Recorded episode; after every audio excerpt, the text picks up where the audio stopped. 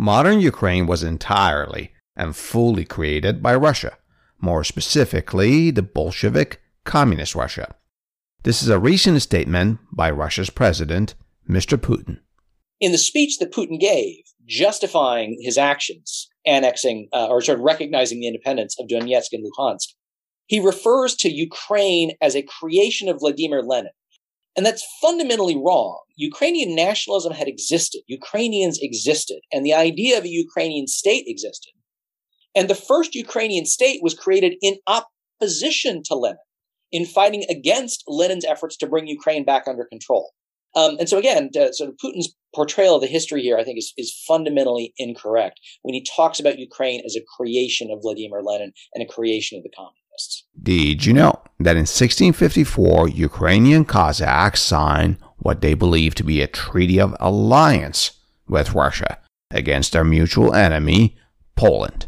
But to the Russian Tsar, the Ukrainians had signed on to become subjects of the Russian Empire. And the bloody and brutal conflict to subjugate the Ukrainian people has continued since.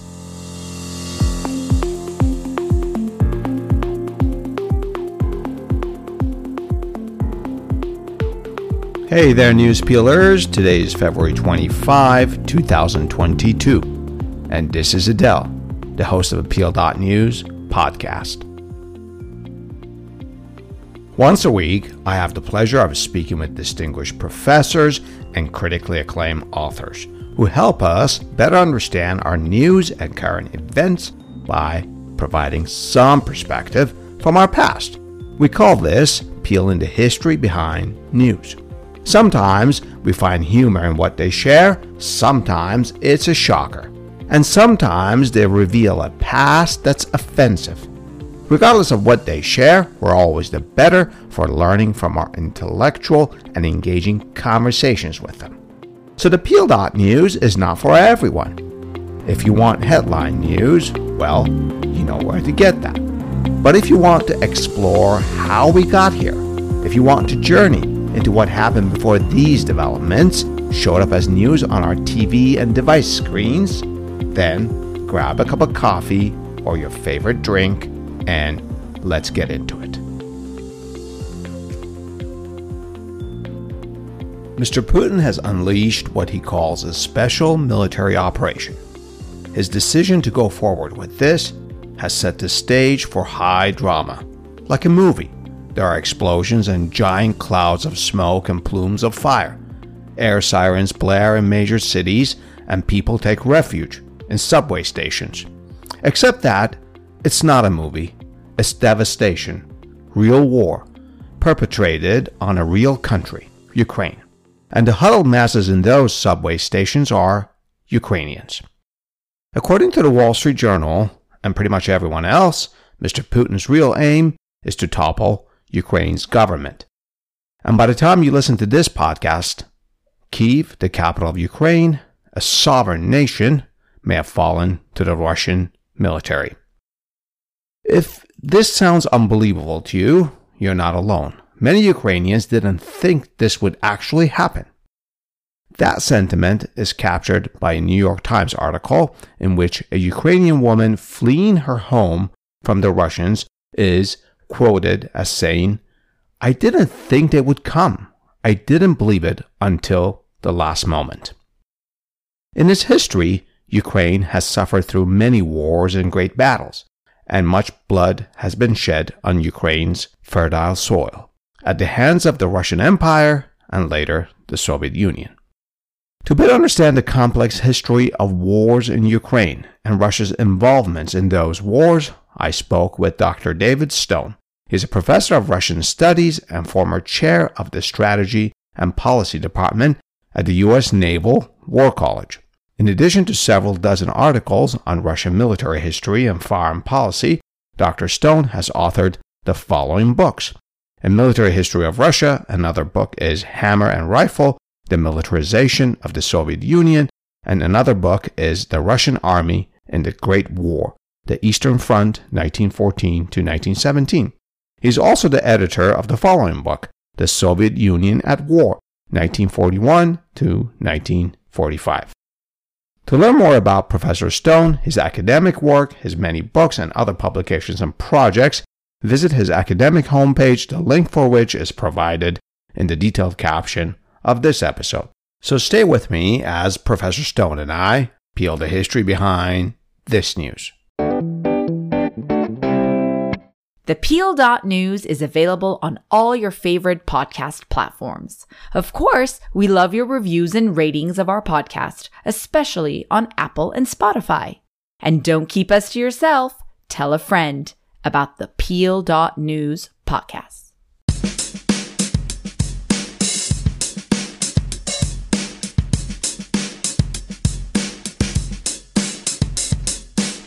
Professor Stone, it is such a pleasure to have you on our program today. Thank you for taking the time for this conversation with me. Virtually every media outlet is talking about war in Ukraine now. Let's do something different here. Let's go back to the beginning. Is there a seminal war or battle in which Russia conquered Ukraine and absorbed it into the Russian Empire? Well, Adele, thanks. I mean, I, it's my pleasure to be here, and I, I'm glad to talk to you uh, today. Pleasure to have you. Um, and so, I, and you know, I, my training was as an historian, and so I'm, I'm always happy to talk about the history. One thing I should make clear at the beginning here, though, is that I, I work for the U S government, but I'm not speaking for the U S government. All the opinions I'm expressing are strictly my own, not that of the U S government or the U S Navy. Sure, sure. Um, but to your question, so you ask, what's the seminal moment at which sort of Russia conquers Ukraine? Um, and This is a history that goes back a thousand years. And so to find any one moment is difficult. There's always going to be a prehistory. But I think the moment that you can really focus in on, and one that I think illustrates some of the, the problems that we're facing right now, um, comes in the middle of the sixteen hundreds. Um, there's a moment in, in Ukraine where Ukraine literally means borderland. It means at the border. Um, and so Ukraine was a bit of a borderland between um, The, the Russian Empire and Poland. And so Ukraine kind of falls in between two worlds. There's a Polish um, kind of cultural world and a Russian cultural world. Russian is Orthodox Christian. Um, Poland is is Roman Catholic. And so Ukraine kind of falls in the middle. And at and, one point, Poland itself was an empire of some sort, the, the Lithuanian Polish Empire, right? Yes, certainly. Poland, uh, the Poland-Lithuanian Commonwealth was an enormous piece of territory. It's a very large state. And so in a sense, you the region that's now Ukraine was kind of caught in between. And in the middle of the sixteen fifties, there's a, a, a Ukraine is contested between these two regions.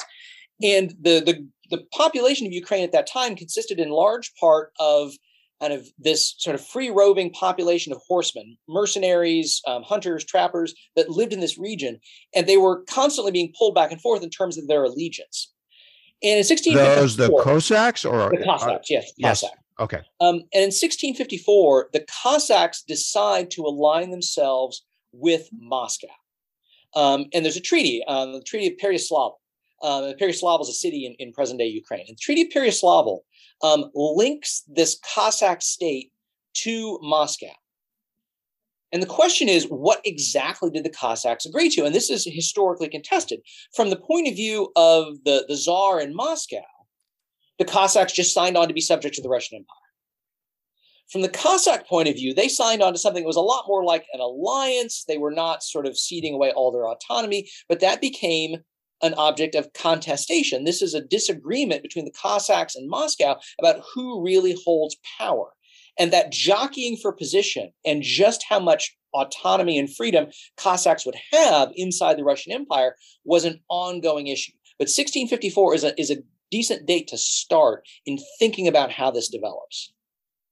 So does a battle ensue, or that treaty is sort of sets the stage for subsequent conflict? Yeah. So essentially what's going on here is a, is a Cossack rebellion against Poland, and the Cossacks invite Russian assistance against Poland. Um, and so Russia joins in this war. Russia joins in a war against Poland. And uh, what's now Ukraine, and the Cossacks of Ukraine, in, in effect, ally themselves with the Tsar in Moscow. Is there a moment at which Ukrainians, Cossacks, as, as, as uh, you identify them at this moment, sort of realize that they're being subjugated by the Russian Empire, and they start armed opposition or insurrection, yeah. if you will, against by Ukrainians against the Russian Empire? Well, one good example of this, and a moment that I think sort of gets to the point you're making about Ukrainian resistance to Russian rule, comes, roughly speaking, fifty, sixty years after the Treaty of Pereyaslav, which links the, the Cossacks to Moscow. So we're talking um, late sixteen hundreds, early seventeen hundreds. So this is early seventeen hundreds. This is under Peter okay. the Great. Okay. Um, and so Peter the Great, again, Russia is in, is in constant struggle against the other empires that it is facing. And Peter the Great finds himself at war with the Swedish Empire. Um, so under King Charles the twelfth, Sweden had formed an empire of its own in Northern Europe, and Sweden and Russia fight the Great Northern War at the beginning of the seventeen hundreds. And in the course of that war, Charles the twelfth invades Russia. And in, in his invasion of Russia, he takes a detour south into what's now Ukraine, and the Cossack loyalty is then up for grabs. And the leader of the Cossacks at that point, called Hetman, is sort of like headman, but Hetman of the Cossacks is named Ivan Mazepa. And Mazepa is faced with a choice. He owes loyalty to the Tsar of Moscow. Um, but from Mazepa's point of view, Peter the Great is not defending him. Um, Sweden is invaded. Mazepa makes the decision to ally himself with Charles the twelfth, King of Sweden. And so the Cossacks under Mazepa and Charles the twelfth's Swedish forces fight a major battle against Peter the Great and the Russians at Poltava in seventeen oh nine. That's actually the name of a city now in Ukraine. Yeah, right? So Poltava, I mean, the, the battle was named for a town that was yeah. the town of Poltava. Poltava is much bigger now. Um, but yeah, so the, the Battle of Poltava is named for the, the then town of Poltava. Um, Charles the twelfth is defeated. The Swedes are defeated. The Cossacks go down to defeat. And Mazepa and Charles the twelfth have to go on the run. Mazepa dies soon after in exile. Uh, but that's a moment at which the, the Cossacks, in a sense, have this moment to try to grab greater autonomy or perhaps even independence. But Peter the Great and the Russians crush that. I mean, the, you know, he Peter the Great wins this battle of Poltava in seventeen oh nine, and then is in a position to impose much greater control over Ukraine and the Cossacks and bring them into even tighter orbit around the Russian Tsar. From sort of reading and perusing Russia's history, to me, a layperson, it seems like in the past, prior czars or even the Soviet Union may have treated Crimea differently in military conflicts. Is that a Is, is is that a relatively correct assessment? Yes. Yeah, so, I mean, one of the things to bear in mind is, is, is Russia obviously is enormous. Uh, the Russian Empire was enormous, and it contained all sorts of different territories that were, were acquired by Russia at different times in different ways. And so the acquisition of Crimea is a little different than the acquisition of most of the rest of Ukraine. How, um, how so? How is it different? So the way that works is that um, I mentioned Peter the Great earlier. One of Peter the Great's successors is Catherine the Great, course, who is yeah. who is, rules Russia at the end of the seventeen hundreds.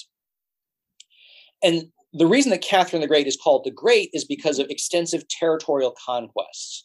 Um, she fights a massive war against the Ottoman Empire. Um, and the Ottoman Empire, uh, sort of centered in, in Istanbul, um, controls much of the shores of the Black Sea. And so Catherine the Great's war seizes much of the territory from the Ottoman Turks around the shores of the Black Sea. But also, Catherine is able to take advantage of that moment to annex Crimea. Crimea had been a sort of semi-independent state um, populated by Tatars, people of Turkish ancestry. And so the Crimean Tatars had been dominant in Crimea. So they have Catherine, not been subjugated by Peter the Great in the past. Is that so? The- Crimea had been this, in, in a sense, kind of a buffer state oh, in between the Ottoman Empire and Russia.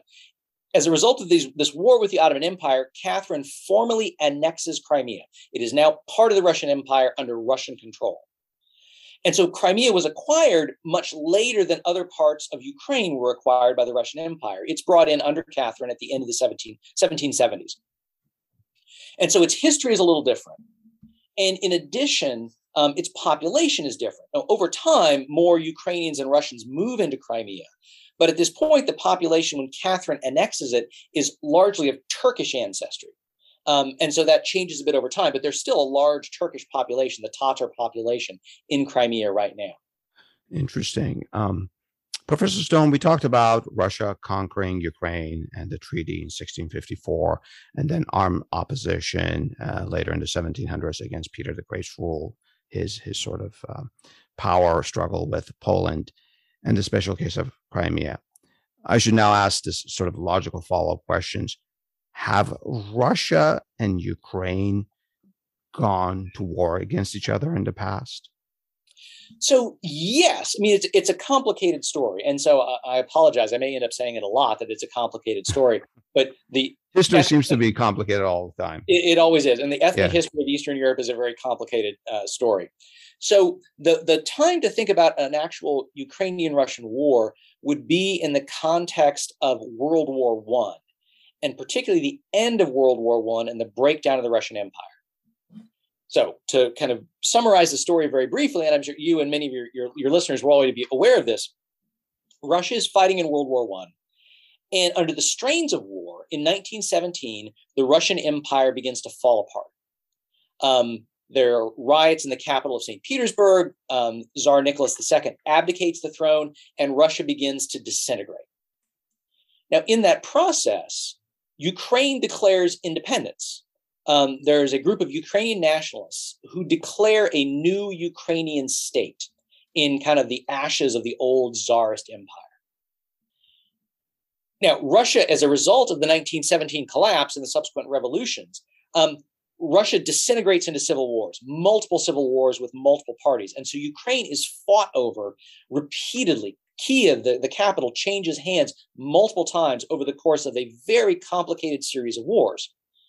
But one aspect of that civil war certainly was Ukrainian nationalists fighting for an independent Ukrainian state against, in particular, communist forces backed by Moscow and Vladimir Lenin's um, sort of new Soviet government mm-hmm.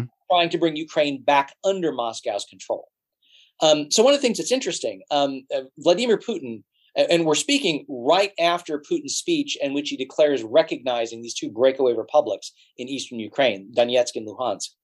Um, in the speech that Putin gave, justifying his actions, annexing uh, or sort of recognizing the independence of Donetsk and Luhansk, he refers to Ukraine as a creation of Vladimir Lenin.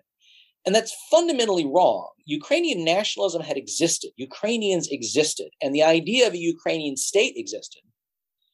And the first Ukrainian state was created in opposition to Lenin, in fighting against Lenin's efforts to bring Ukraine back under control. Um, and so again, uh, sort of Putin's portrayal of the history here, I think, is, is fundamentally incorrect when he talks about Ukraine as a creation of Vladimir Lenin and a creation of the communists. Do Russians buy his side of the story? So that's a whole different... Uh... I mean, it's a difficult yeah. question to answer, and it's a difficult question to answer on a variety of grounds. Um, one is, it's hard to know how reliable Russian polling data really is. Um, there are some good polling agents. People are asking good questions. Um, and on some subjects, I, I think we get good data. But on questions that involve, do you approve of Vladimir Putin's policies? Do you think Putin is a good leader for Russia? Do you approve of what he's doing in Ukraine? I'm not entirely convinced that we can really rely on the numbers that we're getting. That, that's yeah. the first thing to say. Um, the other thing to say is that it is certainly true that for an older generation of Russians, it is hard for them to see Ukraine as a real independent state because Ukraine was part of the Soviet Union for so long. And because many Ukrainians speak Russian, um, even in parts of, uh, in, in much of Ukraine, there's a kind of hybrid Ukrainian-Russian language that people speak in day-to-day conversations.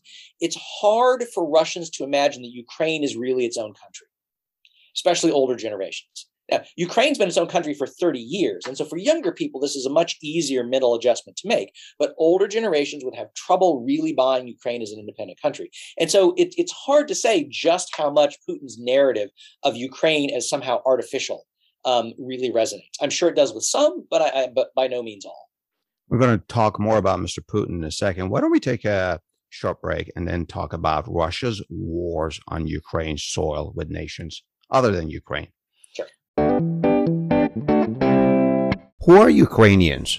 Seriously, how much do we know about their language and religions, including American evangelism that has spread there since their independence from U S S R? Or what do we know about Kiev and Rus, this historic Russian-Ukrainian state? Professor Warner explains all of this in Season two, Episode five. And who's Mister Putin, the person? What is his personality like? Here's something that I bet you didn't know. That at one point, the K G B assessed a character flaw in Mister Putin. Can you guess what it is? That he was prone to take unwarranted risks. Hmm. Professor Stoner of Stanford University talks about Mister Putin in Season two, Episode nine, which is our next episode. For your convenience, we have also organized these episodes about Ukraine into a podcast series. Just click the Post-Soviet States Podcast Series link in the detailed caption of this episode. And while there, check out my conversation with Professor Tutomlu, who talks about her homeland, Kazakhstan, after Russia sent troops there. Interestingly, Mister Putin made a statement about Kazakhstan that is disturbingly similar to what he said about Ukraine, that Kazakhstan is an artificial state. Now, let's get back to my conversation with Professor Stone.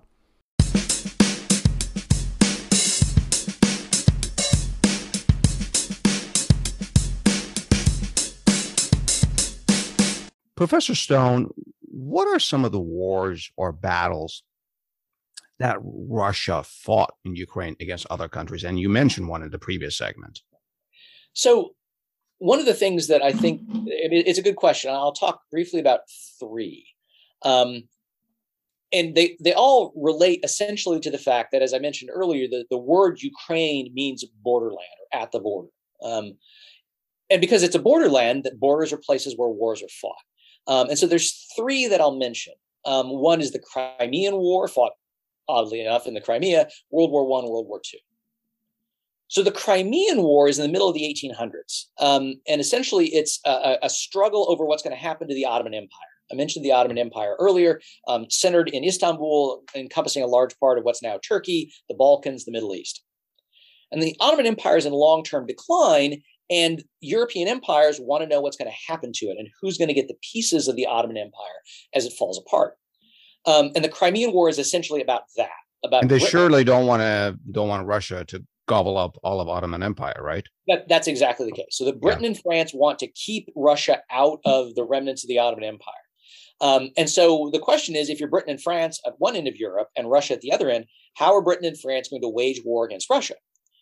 What they do, in effect, is land in the Crimea. They send an expeditionary force to land in the Crimea and, and in a sense, to inflict pain on Russia, the humiliation of foreign soldiers on Russian soil.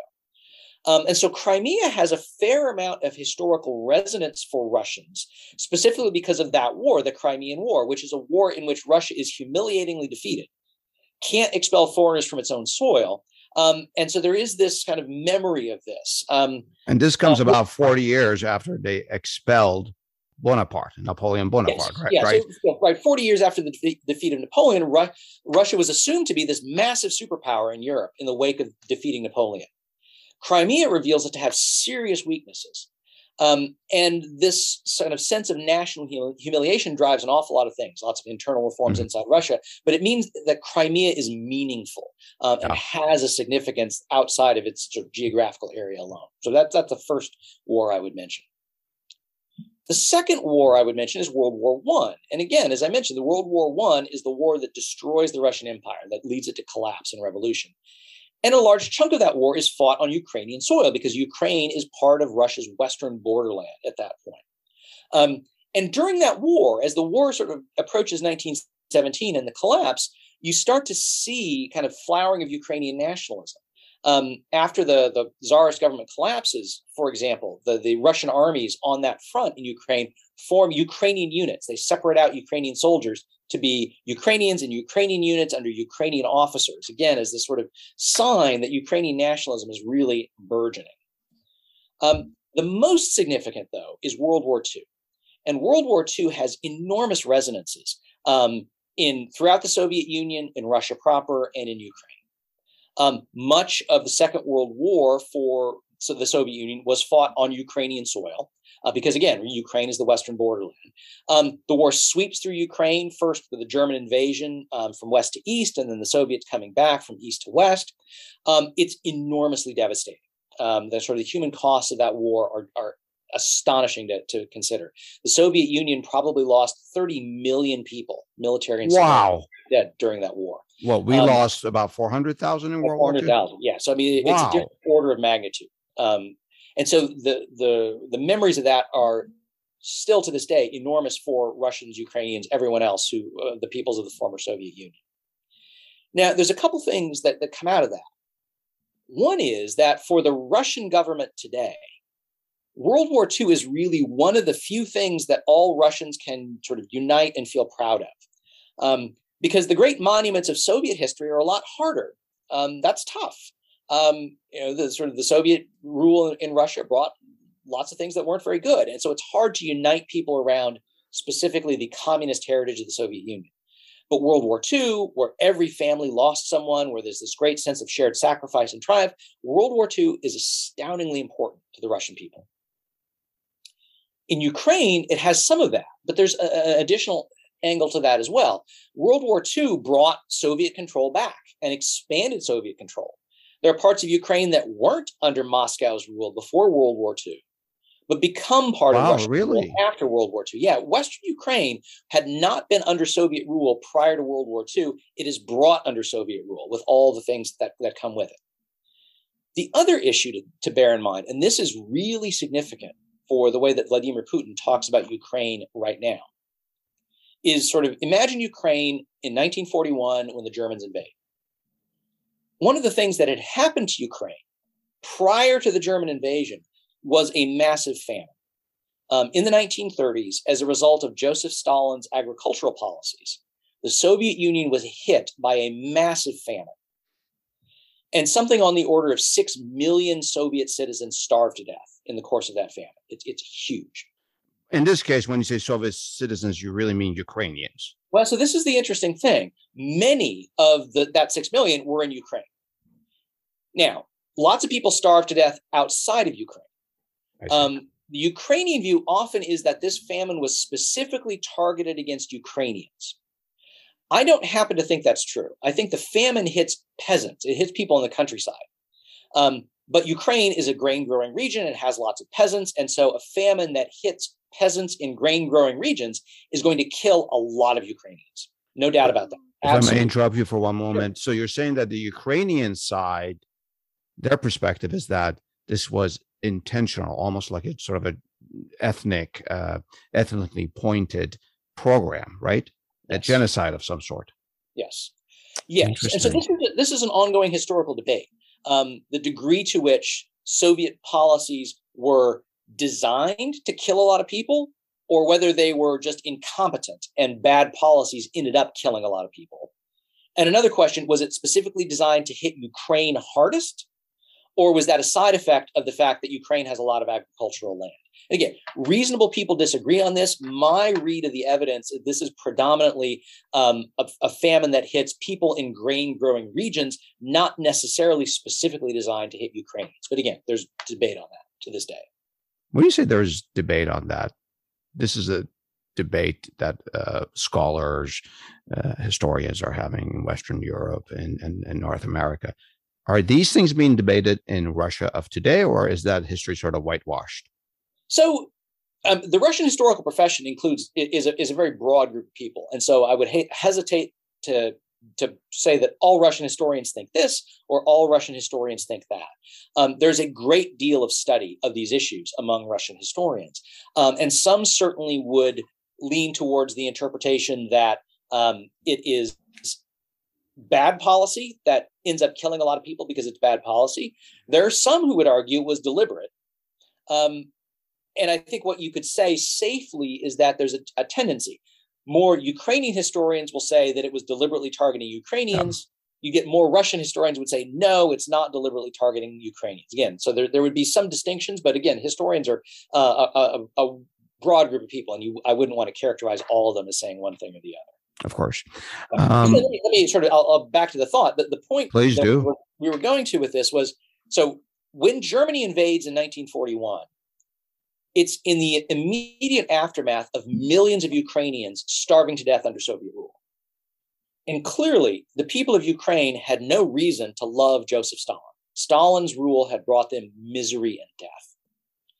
And so one of the things that happens when the Germans invade is that some Ukrainians, particularly in the, the westernmost regions where Ukrainian nationalism is strongest, greet the Germans as better alternatives to Stalin. And that's historical fact. That is simply the case. That yeah, is true. Yeah. That didn't happen. Um, now, lots of Ukrainians, millions of them, fought in the Soviet army to liberate Ukraine and defeat fascism.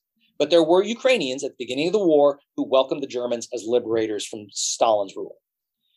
Now, what that means now is that Vladimir Putin and his government routinely condemn any sort of Ukrainian nationalism or any idea that Ukraine has a destiny sort of independent from Russia as Nazism, as fascism. Wow. And Ukrainian nationalism is essentially fascism. Um, and so what it's doing is taking the actions of a segment of Ukrainian nationalists in nineteen forty-one and applying that today to the idea of Ukrainian nationalism, generally speaking. So it's ta- it's uh, pulling a, a very small number and applying it to a much bigger category. He's using that uh, narrow thread of history for his own propaganda now. Yes. Yes. In addition to being a borderland, is there anything else about Ukraine that makes it a battleground? Is it because it's a breadbasket for uh, Eastern Europe, or that it's on the Black Sea? So I, I think geography explains most of this, that again, mm-hmm. it's borderland. As a borderland, that's where people, that's where fights happen. Um, in addition, as, as I mentioned, it, it, Ukraine is a borderland in many senses, and the nature of Eastern Europe, Um, and one of the things that has led to a sort of a, a bloody history and one where borders shift is that there it's difficult to find clean borders where you can say we can have a line and on one side of the line, all people are this, on the other side of the line, all people are that. Um, the nature of Eastern Europe is that populations are extraordinarily intermixed. Um, and so you have Catholics and Jews and Orthodox uh, you know, Jews, Catholics, Orthodox Christians. You can have people who identify as Polish next to people who identify as Russian, who next to people who identify as Ukrainian. All these different groups can be intermingled together um, in a way that makes all sorts of questions of ethnic politics much more difficult and much more um, sensitive than they would be otherwise. Uh, and so I think that's one of the things that contributes to this sense of instability of borders is the fact that populations have been living alongside one another and intermixed for centuries. Uh, and that's not going to change anytime soon. That almost sounds, uh, this is a different subject. Uh, I'm not opening a can of worms, but that almost sounds like the Middle East, where ethnicities are so mixed together and there's such a history and they're not clearly defined, especially, you know, they don't, they don't, they, they don't sort of lend themselves to easy descriptions and headline news or, you know, titles and what have you. Yes. Yeah. And I think it's a fair comparison. Um, if you take, for example, um, the, the regions that today sort of Israel, Palestine, Lebanon, it's very clear that for centuries there were Christians and Jews and Muslims yeah. living intermixed, um, at times coexisting peacefully, at times in conflict, but it, you can't sort of make a blanket statement about a region that complex. So I think there, there, you're absolutely right that there is a parallel. Yeah. Um, in terms of different populations that are sharing space and occasionally sharing culture, but in other ways being quite distinct. We'll be back after a short break to talk about something that we Americans don't often talk about, Russia's perspective about its own security. We'll be right back. We hope you are enjoying this podcast. And if you are, then why not treat us to a cup of coffee? That's right. For the price of a cup of coffee, you too can become a monthly supporter of the Peel dot news podcast. We rely on your support to continue this program, to continue peeling the history behind our news. Supporting us is easy. Just click the support link in the detailed caption of this episode. And while you're there, check out the information about our guests and other attributions and links. And thank you.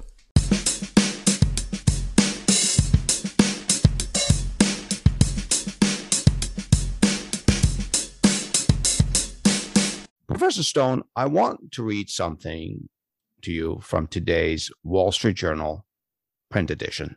It's a statement by President Putin, and it reads as such. Russia has every right to take retaliatory measures to ensure its own security. Now, I'm, I'm not pro-Putin, and I'm not discounting Mister Putin's true intentions here. Regardless, I can't help but ask the following question. Are we Americans missing the big picture about Russia's true security fears? You, you identified some of them in the previous segments. I mean, when you look at Russia's history, even as a layperson such as I, They've been just invaded over and over again. Yeah, so I, I do think it is it is fair to say that the the U S public does not generally understand quite the way that Vladimir Putin and sort of the elite around him think about Russian security. I think that that's fair to say. Mm-hmm. Um, and I think it is important that we make an effort to understand his point of view. Now, I, I hasten to add that that understanding the reasons that he thinks the way he does does not necessarily mean approving. Of course, um, yeah. And so I, I hasten to add, I, I don't approve of the actions Vladimir Putin is taking. Yes. Um, I think I can grasp some of the reasons why um, he takes the positions he does.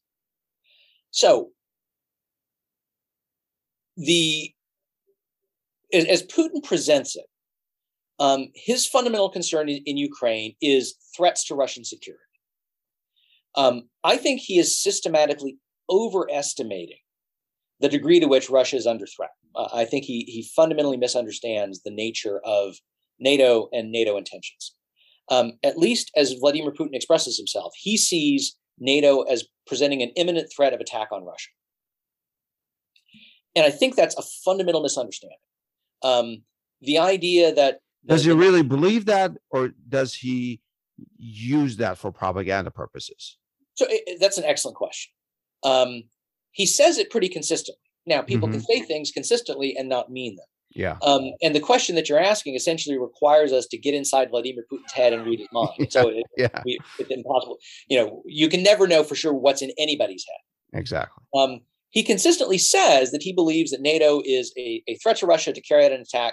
Um, when I look around the countries of NATO, and I note that NATO works by consensus, um, and I imagine to myself that the sort of thirty-some countries of NATO would come to a consensus and agree that starting a war with Russia, uh, a power with thousands of nuclear weapons, that NATO would come to a consensus that this is a good idea, is to me ludicrous. It makes no sense yeah. whatsoever. Um, and so if Putin is, is thinking in terms that NATO is looking to attack Russia, I think he's, he's out of touch with reality. Um, now, it's conceivable that this is sort of bargaining chip. Um, I think deep down, I guess my, this is my read on, on Vladimir Putin's foreign policy, um, is that fundamentally what he wants is a Russia that dominates its neighbors. He sees the world as rightfully belonging to great powers that tell their smaller neighbors what to do. That, I think, is his vision of what ought to be. Um, wow. And the vision that's opposed to that, um, this is the, the vision of the United States, of NATO, of the European Union, um, is that small states enjoy sovereignty too, that smaller states have the right to determine what it is that they would like to do, how they want to organize their own affairs, what sorts of international arrangements they want to make. Um, and so this is the, the kind of the conflict that's set up over Ukraine. The irony of this, the, one of the things that's clearly agitating Vladimir Putin is the, the possibility of Ukrainian membership in NATO. Is that even and, remotely possible, Professor? Well, Stone? so there's this. It, I mean, it's a complicated. It, it, I keep saying it again. This is a complicated question. Mm-hmm. Um, in two thousand eight, NATO said that Georgia and Ukraine would eventually become members of NATO. That they will become members of NATO at some point, unspecified in the future. Now, when you say NATO said, was that a sort of doctrinal statement, or was that just sort of an inter, inter, interview with somebody? So this is um, NATO has. Uh, periodic summits. This was the uh-huh. two thousand eight Bucharest summit of NATO, and official statements come out of this. This was a NATO official statement that Georgia and Ukraine will become members of NATO. But again, no concrete plans, no timetables, just eventually. Um, and most informed observers agree that, that that eventually was more or less never, like the indistinguishable future. Um, and again, no concrete plans to do it. And it was very clear in two thousand eight that there were a large number of European members of NATO that did not want to see Georgia and Ukraine in NATO. And so the compromise with the U S that would like to see NATO expansion and European partners that didn't was no expansion, but this promise of eventual expansion. Now, in retrospect, speaking only for myself, I think that promise was a very bad idea. Um, to make a promise, but with nothing concrete behind it, um, is the worst of both worlds. One of the things that's become clear is that for a number of members of NATO, mm-hmm. the idea of bringing in a country that has territorial disputes is a non-starter. There's no official NATO charter statement that you can't bring in a country if it has territorial disputes. But a number of NATO members, it seems very clear, have decided they don't want to borrow trouble. They don't want to bring in a state with a territorial dispute. And since that Bucharest summit, Russia has created territorial disputes um, in Georgia and in Ukraine. Uh, and I, I think it's not hard to see a link there. Um, that part of what Vladimir Putin is doing is sort of separating territories from neighboring states in order to throw a monkey wrench into the, pro- the potential process of their becoming NATO members. Does Russia's troop buildup around Ukraine sort of reflect Soviet Russian military strategies of the past, you know, propaganda, panic, instability, and, and sort of the surprise element? You never know what's going to happen next with them. So I don't think it's particularly Soviet. Um, and the reason I say that is because the Soviet Union was a superpower. Um, it had three hundred million people. Its East European empire had another one hundred fifty million people. It had enormous military resources. And so the Soviet Union didn't need to be particularly subtle in terms of military strategy. It had mass forces. Um, Russia today is much smaller. Its military is smaller. And so it, and it's up against, in NATO, um, an alliance that has much more potential power.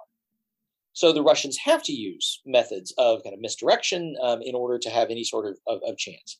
Um, and so what I think we're, we're seeing here is what now is often called hybrid warfare. Um, in the past, it was sometimes called political warfare, but it's the idea that you combine a whole series of mechanisms. Um, Political mechanisms, propaganda mechanisms, economic mechanisms, and potentially military mechanisms, all working together to try to achieve a particular goal. Um, and I think what we can see in Ukraine over the last year or so is a combination of measures, um, information warfare, political pressure, diplomatic pressure, and the threat of military action. And as you and I speak, um, there's been no new shooting yet. I hope there isn't. Um, can't rule it out. Um, hopefully as there we won't be. Talking, hopefully, hopefully there will not. As as of yet, there's been no additional shooting, um, but that threat is there. Um, and again, to my mind, uh, Vladimir Putin probably hasn't made up his mind yet whether he's going to use force. In that, if he gets what he wants without using force, why would you use force? Yeah. Um, but he does not have yet, I think, what he what it is he wants. But that again, it's, we're we're speculating a little bit on what's going on inside his head.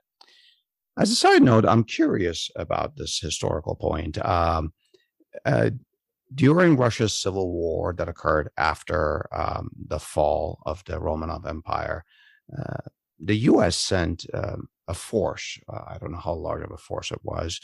It wasn't an invasion. It was to essentially uh, assist the White Russians against the Bolsheviks. Is that something that Putin brings up from time to time? Uh, you know, America is the aggressors. They're the ones who have invaded us in the past, not us. Or is yes. it just forgotten history? Yeah. So the um, it's interesting that that intervention um, in the Russian Civil War. So the Russian Civil War runs from the revolution of nineteen seventeen up until it dies out, nineteen twenty, nineteen twenty-one. And during that period of time, when there was a civil war inside Russia between the communist Reds and their white opponents, Uh, outside powers intervened, and the Soviet Union always sort of phrased it as the seventeen, sorry, the fourteen intervening powers, um, which exactly those fourteen were is a little vague, but certainly among them were the British, the French, the Japanese, and the Americans. And so American troops went into the, the Soviet Far East at Vladivostok and into the Soviet Far North uh, around Murmansk and Archangel uh, in the very Soviet North. Um, and yes, it was never a large force, but it was there to sort of provide some assistance to the whites, to safeguard war material that had been delivered um, during the, the, the First World War. Uh, and yes, that's not forgotten. The Soviets always made a big deal out of it. Um, oh. Vladimir Putin has not made as much of it. I think his, his grievances are focused a little more recently than that. I mean, it's still there.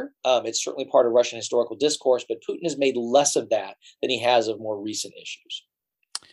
Let's take a break here. Stay with me and Professor Stone as we get into the perspective. Did you know you can preview our podcasts? That's right. Just click the podcast highlights button on our website, w w w dot the peel dot news, and we will email you each episode's highlights and relevant links to news and history for free. Pretty cool, right?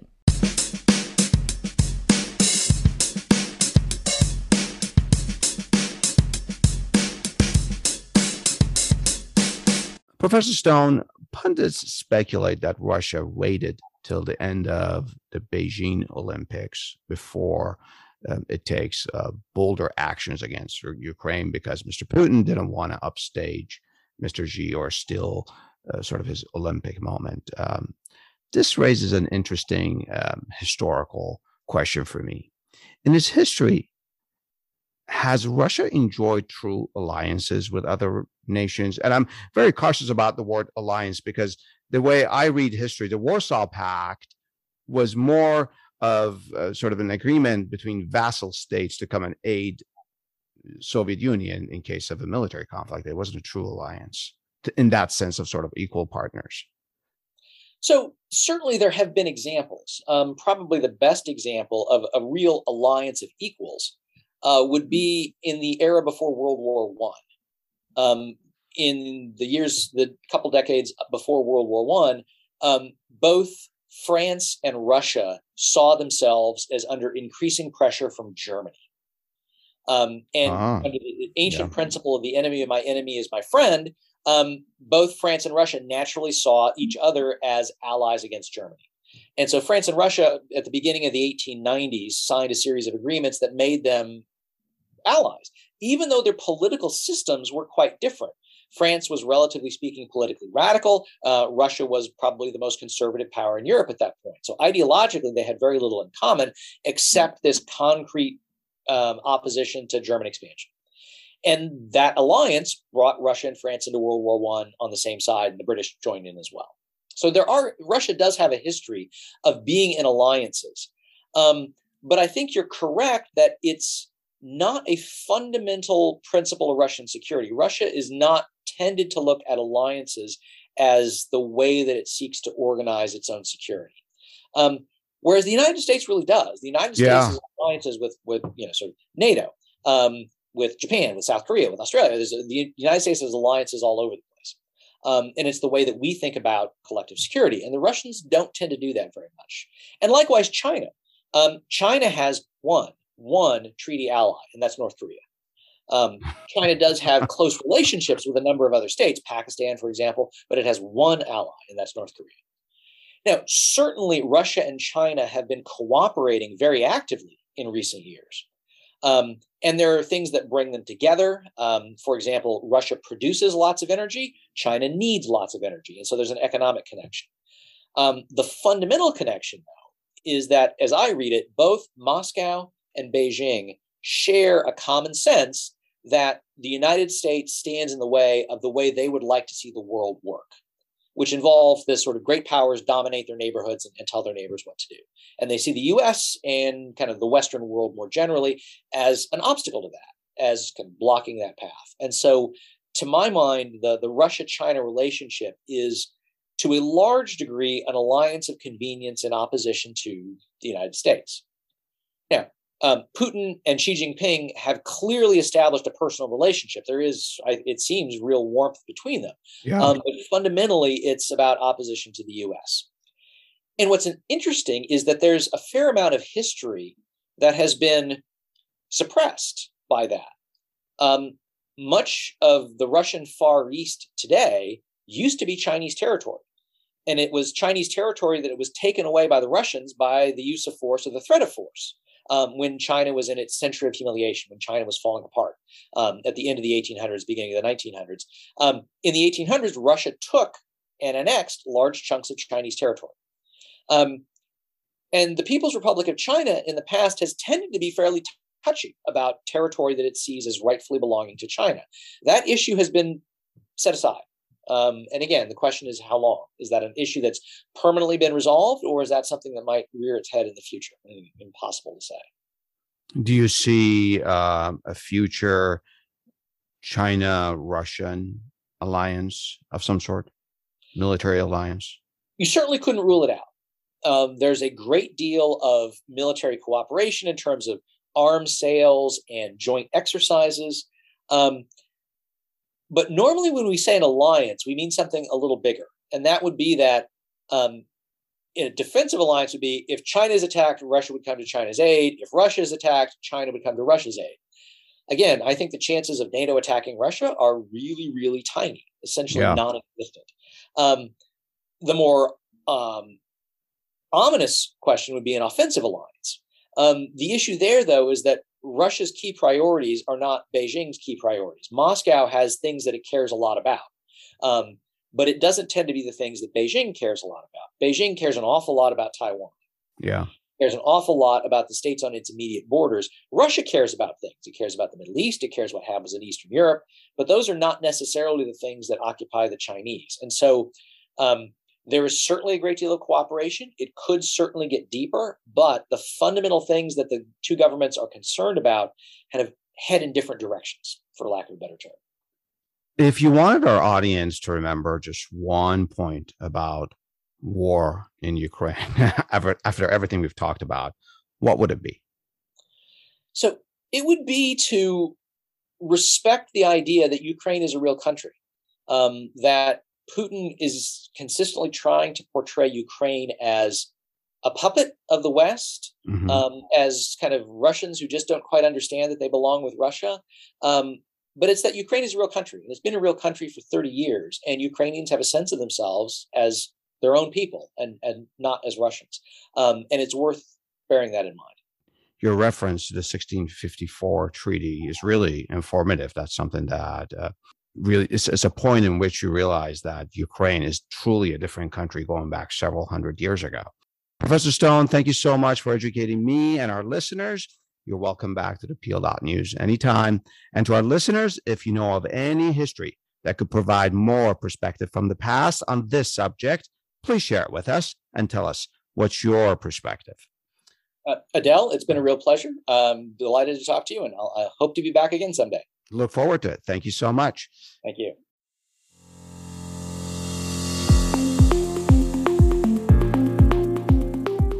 The opinions and statements of our guests are their own.